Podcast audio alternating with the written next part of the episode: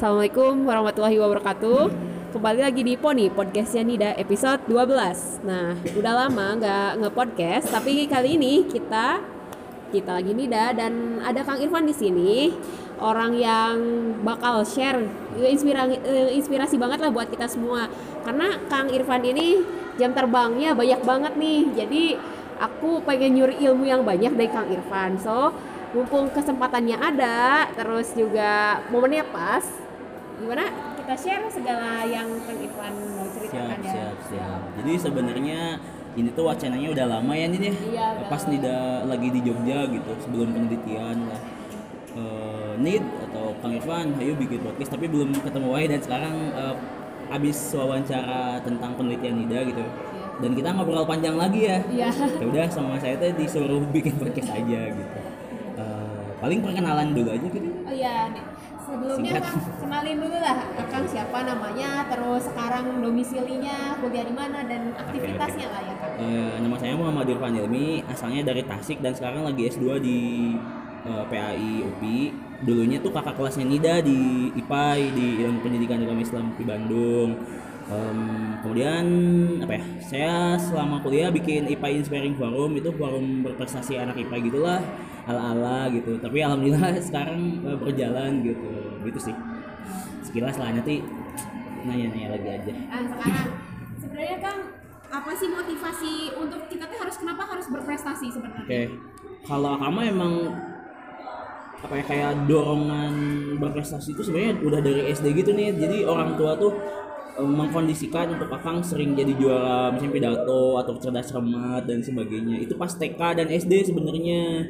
MTS juga sama sih. Eh jadi dorongan untuk selalu ranking satu meskipun Akang gak rajin-rajin amat Akang pas SD tuh gak belajar tapi ranking satu terus gitu. Paling kecuali pas naik ke kelas 4 itu sempat ranking 2 gara-gara ada murid baru cewek dan itu mungkin lebih rajin dan lebih sopan. Jadi dia ranking satu padahal kita tuh nilainya samaan gitu nih Oh gitu. Eh. Tapi kenapa gara-gara ya gak tahu juga. Harusnya kan ada ranking 1A ranking 1B misalnya kayak gitu tapi gak tahu juga. Kemudian pas MTS juga eh ya ranking tiga besar lah gitu ya meskipun gak ranking satu. Tapi pas di SMA satu Tasik Akang itu tuh pas kelas 1 tuh ranking 13 itu kalau salah.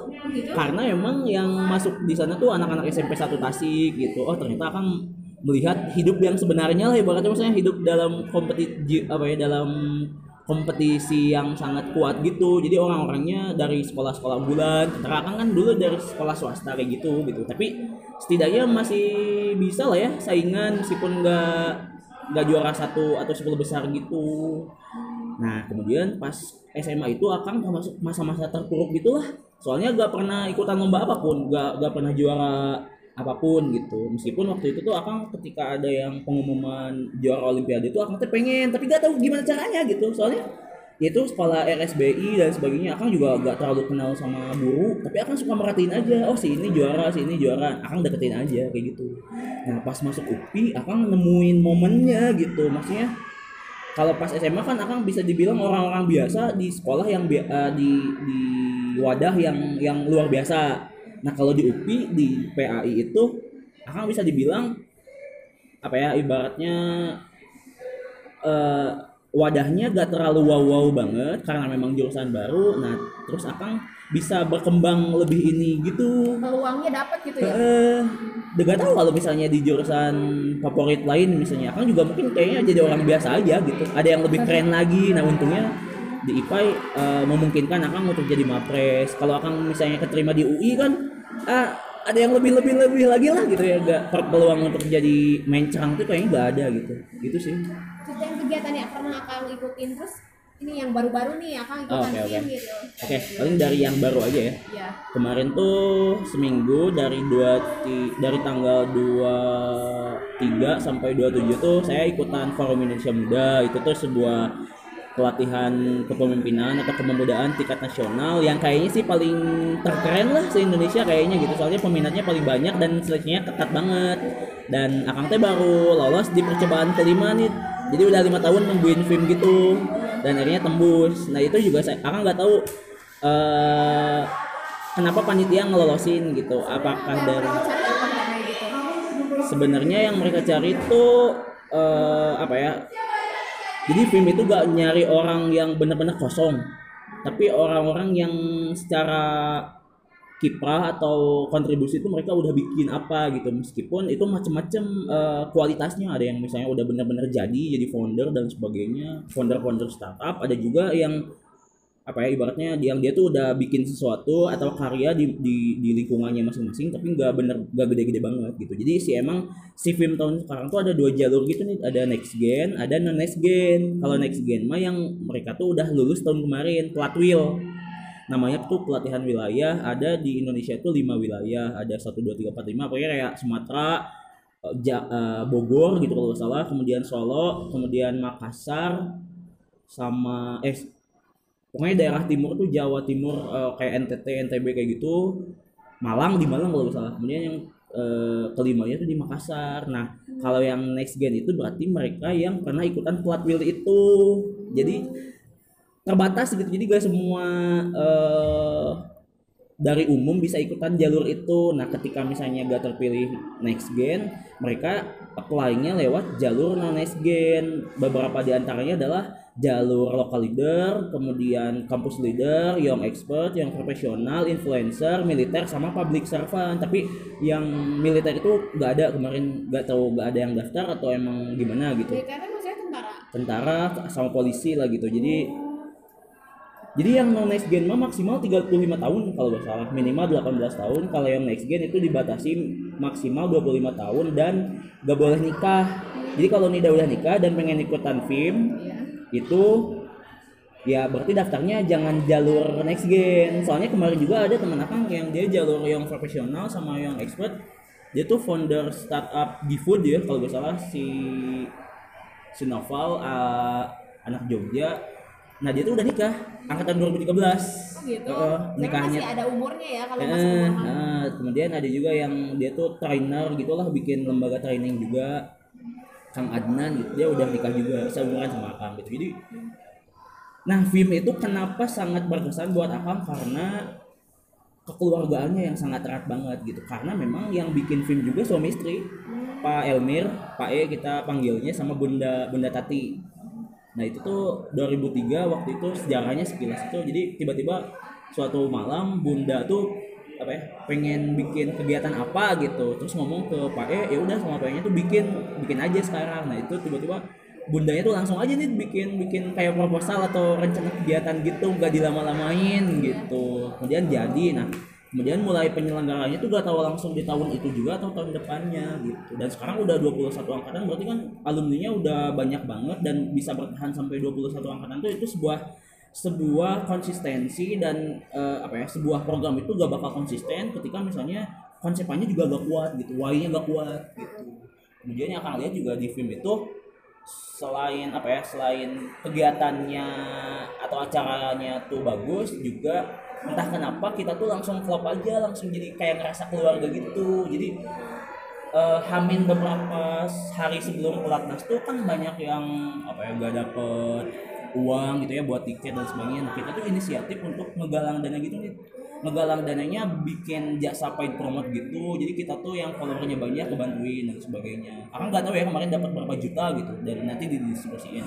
Ada juga yang bikin pelatihan online nih. Jadi kelas-kelas misalnya kelas-kelas tentang psikologi tentang pernikahan tentang sos, eh, tentang entrepreneur termasuk bonusnya tuh ada pematerian dari Mas Gun. Iya. karena beliau juga eh, alumni film juga ketua angkatan bahkan sama Kang Coki. Coki Nida juga mungkin tahu eh, anak Bandung alumni ITB nah itu tuh berbayar nasi uangnya itu sebenarnya buat buat subsidi gitu. Jadi bahkan sebelum ikutan pelatnasnya pun mereka udah bikin sesuatu gak gitu yang konkret ngebantu temannya atau apa atau apa gitu. jadi si film itu akang lihat ya akang sempat nulis juga sih di jurnal.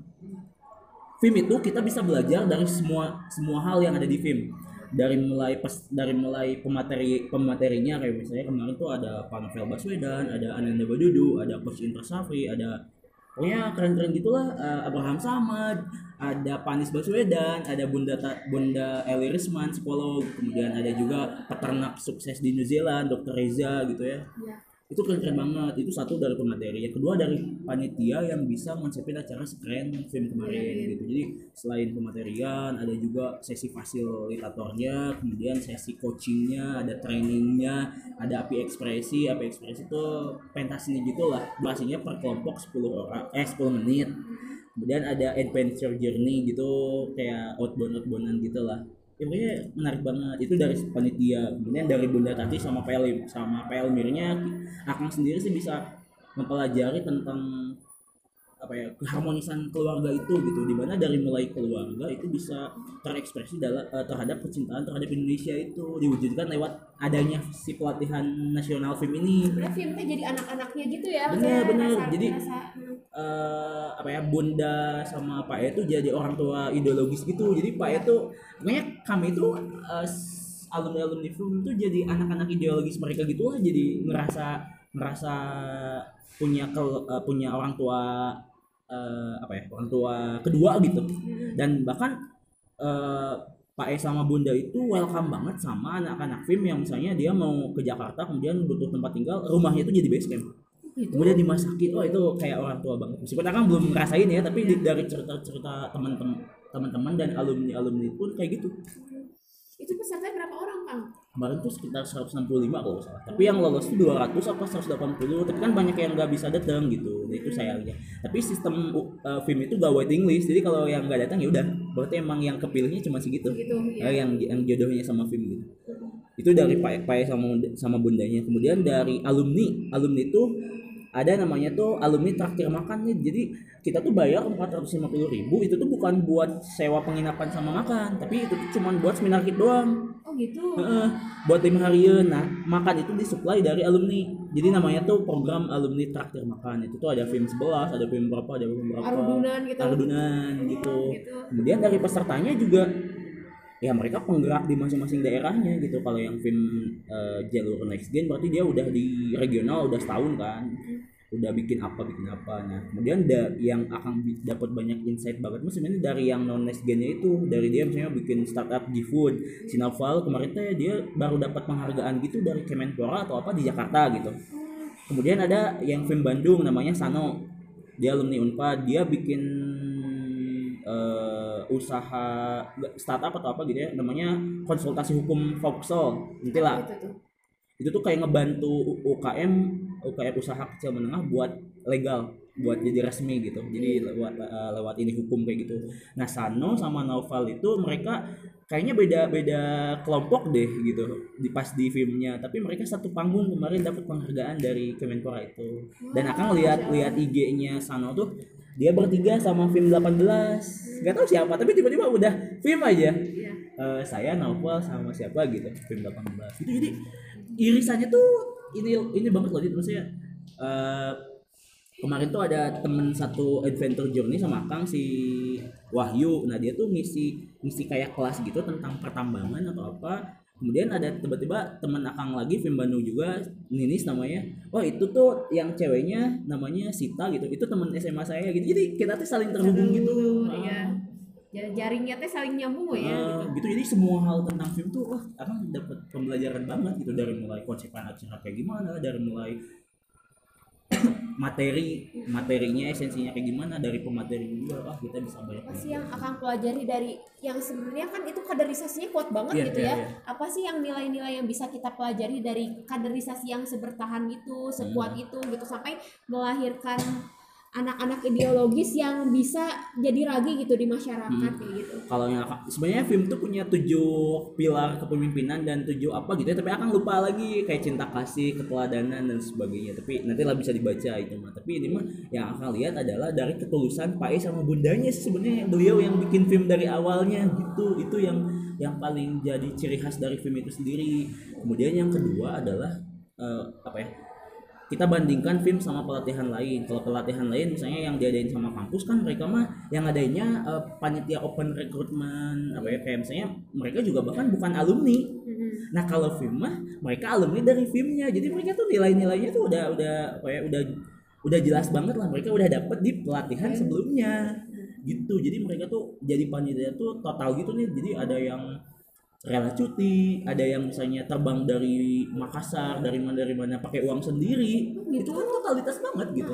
Termasuk si pesertanya. Pesertanya juga Sampai ada yang gitu ya? Eh, ada yang rela nunda sidang ada yang apa gitu. Jadi Ya Allah. wah seru banget. Jadi pas akang masuk ke lingkaran film dan itu ngerasa masih mimpi gitu ya. Iya. kok akang bisa masuk film eh, ketemu sama orang-orang keren? Padahal akang biasa aja. Jadi kalau menurut Nida mungkin akang banyak nulis dan sebagainya. Ternyata di film tuh ada yang lebih lagi gitu tapi ya mungkin ini cara Allah buat akang biar terus tumbuh gitu jadi kalau udah masuk ekosistem atau atmosfer mah keluarga film mah akang kayaknya bakal bakal terus lagi gitu soalnya kan ketemu sama si novel yang eh, startup GoFood di mana startup GoFood ini tuh kemarin sama Ahmad Zaki Iya. foundernya Bukalapak tuh diapresiasi oh ini bagus Hmm, gitu.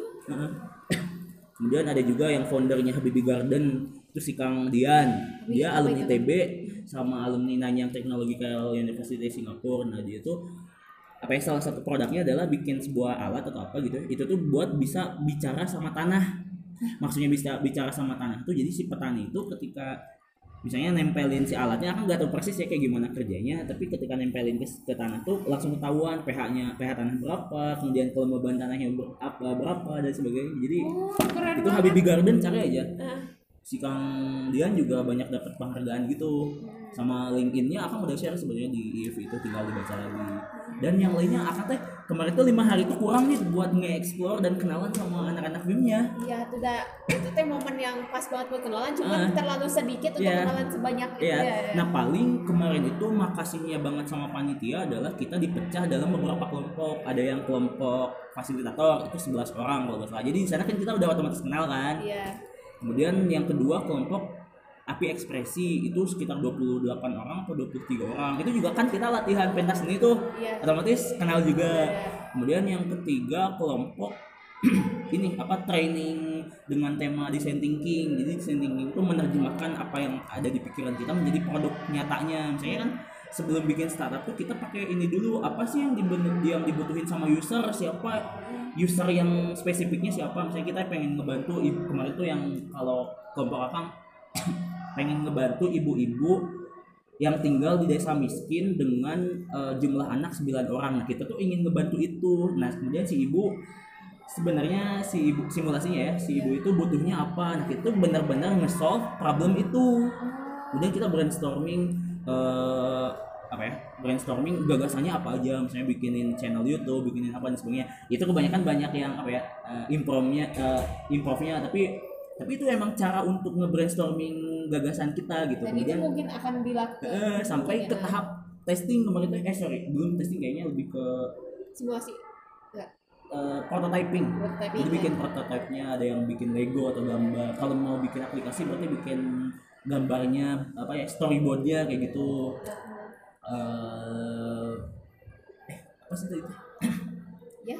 apa sih tadi agak lupa Ya tadi tuh eh, eh, ini tadi kan kelompok-kelompok-kelompok. oh iya ya. yang kelompok nah terus ada selanjutnya adventure journey kalau ad- adventure journey itu mah outbound outboundnya jadi kelompok tuh udah ada empat nih dari sana paling yang ngebantu akang dan yang lain mungkin untuk bisa cepet kenalnya tapi yang lainnya yang kita belum satu kelompok nah itu agak susah gitu Oh gitu. tapi paling prosesnya eh, pasca filmnya sih sekarang jadi kita pada save nomor nah mungkin kita say hey-nya Ya. Via WhatsApp aja gitu PC PC Segitu mah kita tuh udah saling nyambung lah sama ini. Nah sama sama yang pelatihan lainnya Kang sempat ikutin tuh nggak ada gitu yang kayak gitu yang kayak film kayak gini tuh ya. Jadi inovasi si apa ya si acara filmnya tuh emang dari tahun ke tahun tuh beda-beda gitu. Iya. dan dan ini tuh kayak jadi Jadi tiap itu angkatan pasti ada corak filmnya gitu ya. dan dan dan dan akang eh, yang setahu akang tuh banyak alumni film. Terus mereka tuh bikin kegiatan yang mirip-mirip film yaitu terinspirasi dari film gitu. kayak api ekspresinya atau apa gitu Emang pelatihan kayak gitu teh dari mana aja sih yang akan pernah ikutin Oh, dan akan Akang- pernah tahu sih? Kalau Akang sempat ikutan pelatihan pemimpin bangsa dari UGM. Kalau misalnya untuk setingkat kampus itu bagus kayaknya nomor satu dari Indonesia. Jadi banyak alumni alumni PPB yang jadi presma atau bikin start bikin apa ya kayak startup kayak eh, lembaga konsultan dan sebagainya itu banyak. Temen Akang juga banyak yang berprestasi lah. Kemudian sempat juga nih ikutin Indonesian Youth Dream dari itu anak film juga sebenarnya alumni film juga. Sama kemarin sih workshop narasi toleransi. Kalau yang workshop narasi toleransi mah keunggulannya paling kita free aja sih tinggal datang ke Depok dibayarin tiket dan sebagainya udah aman tinggal belajar aja gitu. Kalau film tetap bayar. Tapi menurut akang itu bayarannya murah karena feedback yang kita dapat berkali lipat gitu.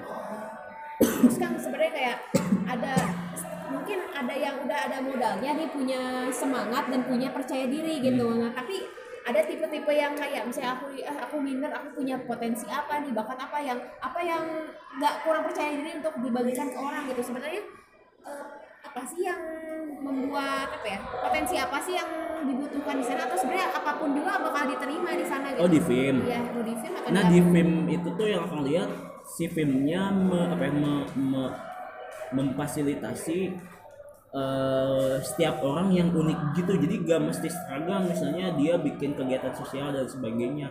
Ada juga yang eh, kemarin tuh yang jalur non nesgen mah ada yang kerja di bidang perpajakan dan sebagainya. Intinya mah dia dia dia udah gawe apa sih sebenarnya gitu. Yang di mana setiap eh, peran dia tuh dapat dikontribusikan secara konkret buat Indonesia itu gitu. Jadi tujuan film ngebuka jalur non gen itu sebenarnya biar nilai-nilai film itu terinternalisasi dalam diri dia as a personal. Nah kemudian harapannya si personal yang alumni film itu mewarnai lingkungan kerjanya gitu.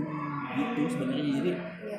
multi level tadi yang akan ceritain sebelumnya sih pas di wawancara sebelumnya gitu jadi kalau misalnya si film mau kerja sama eh, sama lembaga atau kementerian tertentu oh ternyata di sana tuh udah ada alumni film jadi kan komunikasinya gampang Gampang, gitu. iya.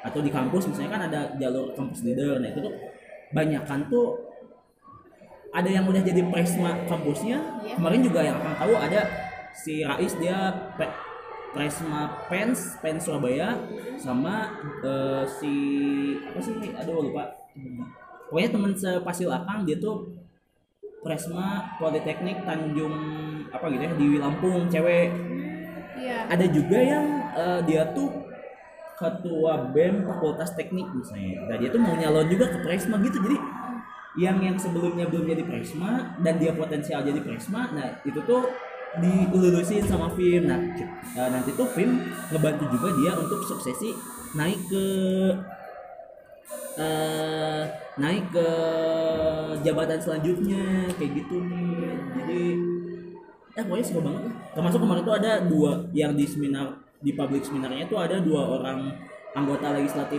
eh, DPRD Sulawesi sama DKI Jakarta. Nah itu tuh alumni FIM satu angkatan tapi beda partai. Yang satu dari PKS, yang satu dari PSI. Itu kan dua dua partai yang kontradiktif tapi bisa satu panggung dan memang mereka dari alma mater yang sama yaitu film angkatan 14C gitu kalau nggak salah.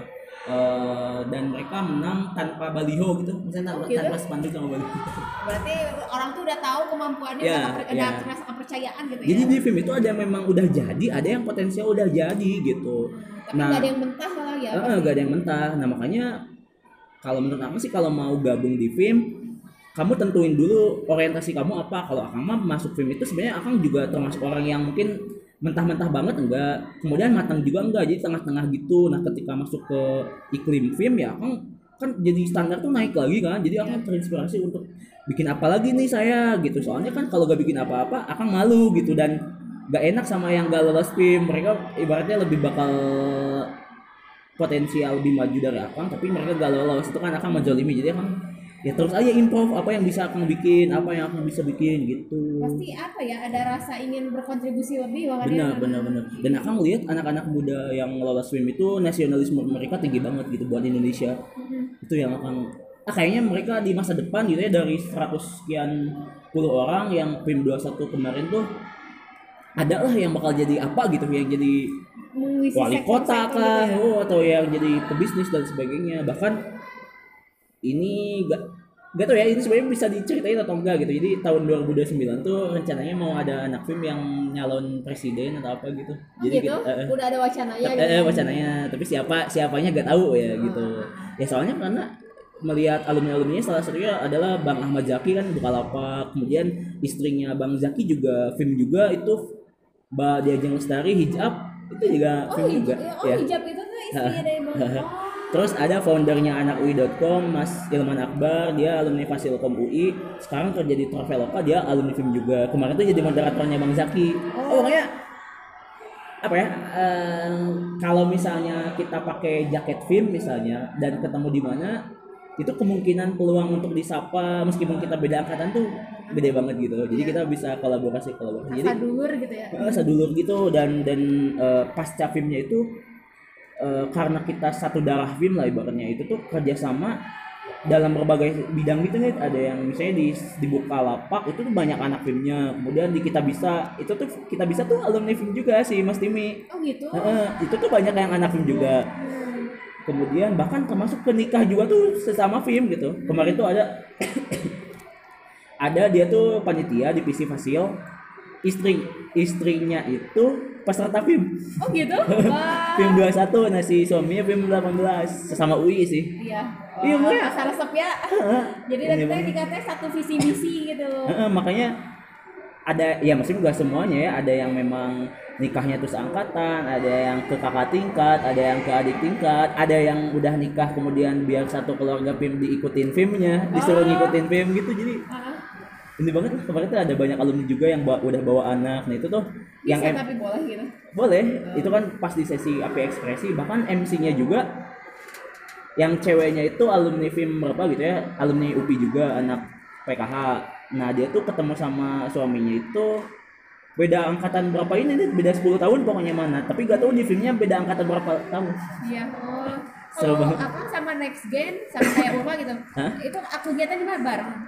Nah pasca pasca pelatnasnya mah akan nggak tahu sih tapi kayaknya kalau misal nggak wajib sih kalau non skin itu nggak wajib ngabdi selama setahun di regional tapi kalaupun mau ya itu lebih bagus gitu tapi yang dapat tanggung jawab lebih apa ya lebih formalnya mah yang next gen itu karena mereka terikat dengan komitmen di awal pas wawancara jadi mereka mah yang next gen mah kehitungnya itu dua dua tahun pengabdian nih satu tahun yang kemarin pelatnas Iya. Satu tahun sekarang gitu. Kalau kita mah sebenarnya lebih di- didorongnya tuh untuk nyebarin nilai-nilai film di di tempat kita masing-masing gitu. Ada yang misalnya di startup startup, yang di eh, pemerintahan pemerintahan kayak gitu. Tapi ketika misalnya kita lowong dan ngebantu regional itu lebih bagus gitu. Iya. Akan semakin semangat buat nanti nyalonin jadi wali kota gimana kan? Oh iya, akan itu mah iseng-iseng aja sih sebenarnya jadi Bupati Tasik ya, Oh, ya mudah-mudahan aja sih, nggak tahu ke depannya. Ya mudah-mudahan tapi ya. tapi pasti kemungkinan kalau misalnya akan jadi misalnya ya itu kemungkinan dibantu lah sama anak-anak film gitu Iya. Support atau kan? tapi akan kemarin asli pas di pelatnas itu termasuk orang yang diem-diem baik gitu maksudnya gak pernah nanya karena emang pertanyaan si anak-anak film juga udah mewakili dan udah keren-keren banget jadi akan tuh kayak inferior gitu sih sama ya udah dengerin aja gitu dengerin dengerin dah gitu saking jadi misalnya kalau di IPA ya kan termasuk yang gimana misalnya di sana mah ah, kayak orang-orang biasa weh soalnya Berkumpul dengan bintang-bintang yang lebih ya. Eh, gitu tapi akan belajar banyak gitu misalnya dari mereka dari pertanyaan pertanyaan-pertanyaan kerennya gitu gitu sih Batasnya sampai umur berapa sih kan kayak gitu tuh? kalau gak salah ya yang non next gen itu 35 apa 30 gitu Nah, ini kan aku mah dari dulunya nggak ikutan kayak pelatihan pemuda, tapi aku Hmm. misalnya aktif nih di organisasi tapi internal organisasi ormas aku Yang itu yang berkesempatan berkesempatan asal sebenarnya Nida Nida bikin keunikannya Nida apa gitu. Oh, gitu Misalnya, teh. eh, eh, misalnya Nida bikin mentoring gratis atau apalah pokoknya bikin sesuatu yang mencuri perhatian si panitianya gitu. Jadi dinamis banget tiap tahun tuh bakal ada perbedaannya gitu. Kalau misalnya Nida punya expertise di bidang bikin hand lettering atau apa misalnya itu potensial gitu Bahkan hal-hal yang kayak yang receh juga eh, itu tapi tuh asal unik gitu eh, ya. asal asal Dan dibutuhkan kali. Nah, ya. sama mungkin kon- eh, ini apa kesabaran dan konsistensi Nida misalnya. Kalau Akang kan bisa nyampe lima kali berarti Akang tuh ya, ibaratnya ya kelihatan "Oh, pengen banget nih masuk film. Iya. Nah pas kemarin wawancara tuh ditanya, ini kenapa kamu daftar lima kali? Apa sih yang bikin kamu gabung film? Nah Akang bilang kan kekeluargaannya apa apa dan sebagainya gitu. Dan Akang emang jujur sih emang. Dan ternyata pas kemarin pelatnas melebihi ekspektasi sih. Wah ternyata beneran dan lebih gitu bahkan. Nggak kaleng-kaleng kali. ya. Heeh. dan kemudian inisiatif-inisiatifnya tuh konkret banget karena Pae itu yang yang foundernya film itu kem- kan kemarin masuk ke grup angkatan kita. Dan beliau langsung bilang karena ini tuh ang- eh, apa ya film 21 dan film 21 tuh kayak apa ya kayak angka emasnya gitulah ibaratnya mana apa itu ngusulin buat bikin buku tentang apa gitu ya dikonsepin. Nah eh, dan sekarang tuh udah udah masuk Iya. apa ya ibaratnya mulai penggodogan konsepnya kayak gimana. Dan akan masuk jadi tim intinya gitu salah satu tim intinya buat eh, nanti jadi editor gitu. Jadi langsung konkret apa apa kalau kalau pelatihan lain kan di awal-awal semangatnya gede gitu. Tapi pas eh, pas udah jalan tiba-tiba meredup aja. Nah kalau film kayaknya enggak deh. Membara Ah, gitu ya. terus sekarang tuh lagi masa-masanya filmsik gitu nih jadi sharing-sharing foto apalah saling bully dan sebagainya. Bahkan beberapa anak-anak yang dari pulau mana gitu ya masih di Jakarta masih main-main. Bahkan ada Belum, oh, udah lama kan belum pulang itu. Oh. Kan ada ya macam-macam kan ada yang udah agak kuliah misalnya ada yang uh, lagi skripsian jadi waktunya fleksibel kalau yang udah kalau yang kerja mah ya biasa pulang langsung kerja lagi tapi di grupnya masih rame gitu masih Iya. apa ya kayak interaksi gitu lah masih ini di instastory akan lihat masih eh, apa ya ala ala film gitu masih suasana filmnya masih kuat gitu Net. Nah, segitu dulu aja podcast Nida episode kali ini. Sebenarnya masih ada lanjutannya panjang, tapi karena ini kolaborasi sama Kang Irfan, so biar teman-teman kunjungin juga podcastnya Kang Irfan, podcastnya kunjungin ya. Itu buat lanjutan dari perbincangan tentang film atau Forum Indonesia Muda kali ini. Linknya ada di description box atau ada di percakapan setelah rekaman ini, oke? Dah. Mungkin kalau ada topik lagi yang menarik kita bisa sambung lagi. Atau ngomongin pesantren belum ini Oh atau iya, apalah di podcast Akang misalnya ya. atau yuk. ngomongin apa S2 misalnya atau tugas akhir atau apalah bebas. Oh, bisa Banyak bisa ayo. Pokoknya mah nanti eh, ikutin ya kasih tanda love di podcastnya kita. Nanti biar dapat notif kalau ada postingan terbaru dari podcastnya Nida atau Kang Irfan. Itu podcast eh, apa? Duduk. teman duduk ya.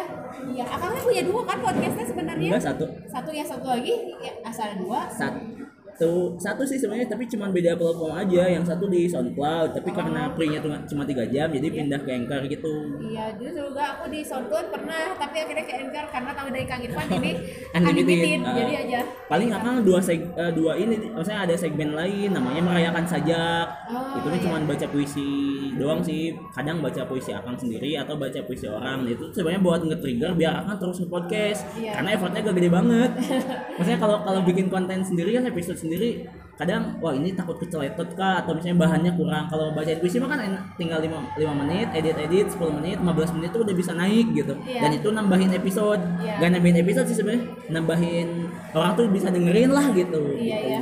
Dan gak kosong ting lah ya, gitu ya gitu. Mungkin segitu aja podcastnya ada yang tambahin lagi? Udah nih kepanjangan Udah panjang ya. bosan Pokoknya mah semoga bermanfaat, semoga semakin memberikan semangat buat teman-teman dalam berkarya dan berkontribusi bagi agama kita, bagi negara kita, bagi bangsa kita, bagi orang di sekitar kita kayak gitu. Yang terpenting dari segala yang kita lakukan itu adalah Allah tujuan dari eh, kan inna sholati wa nusuki wa mahyaya wa mati lillahi rabbil alamin kayak gitu ya. Segala hidup mati kita tuh hanya untuk Allah Subhanahu wa taala. Mungkin sekian dari Nida dan Kang Irfan. Ya, ditutup dengan alhamdulillah alhamdulillah. Wassalamualaikum warahmatullahi wabarakatuh. Dah.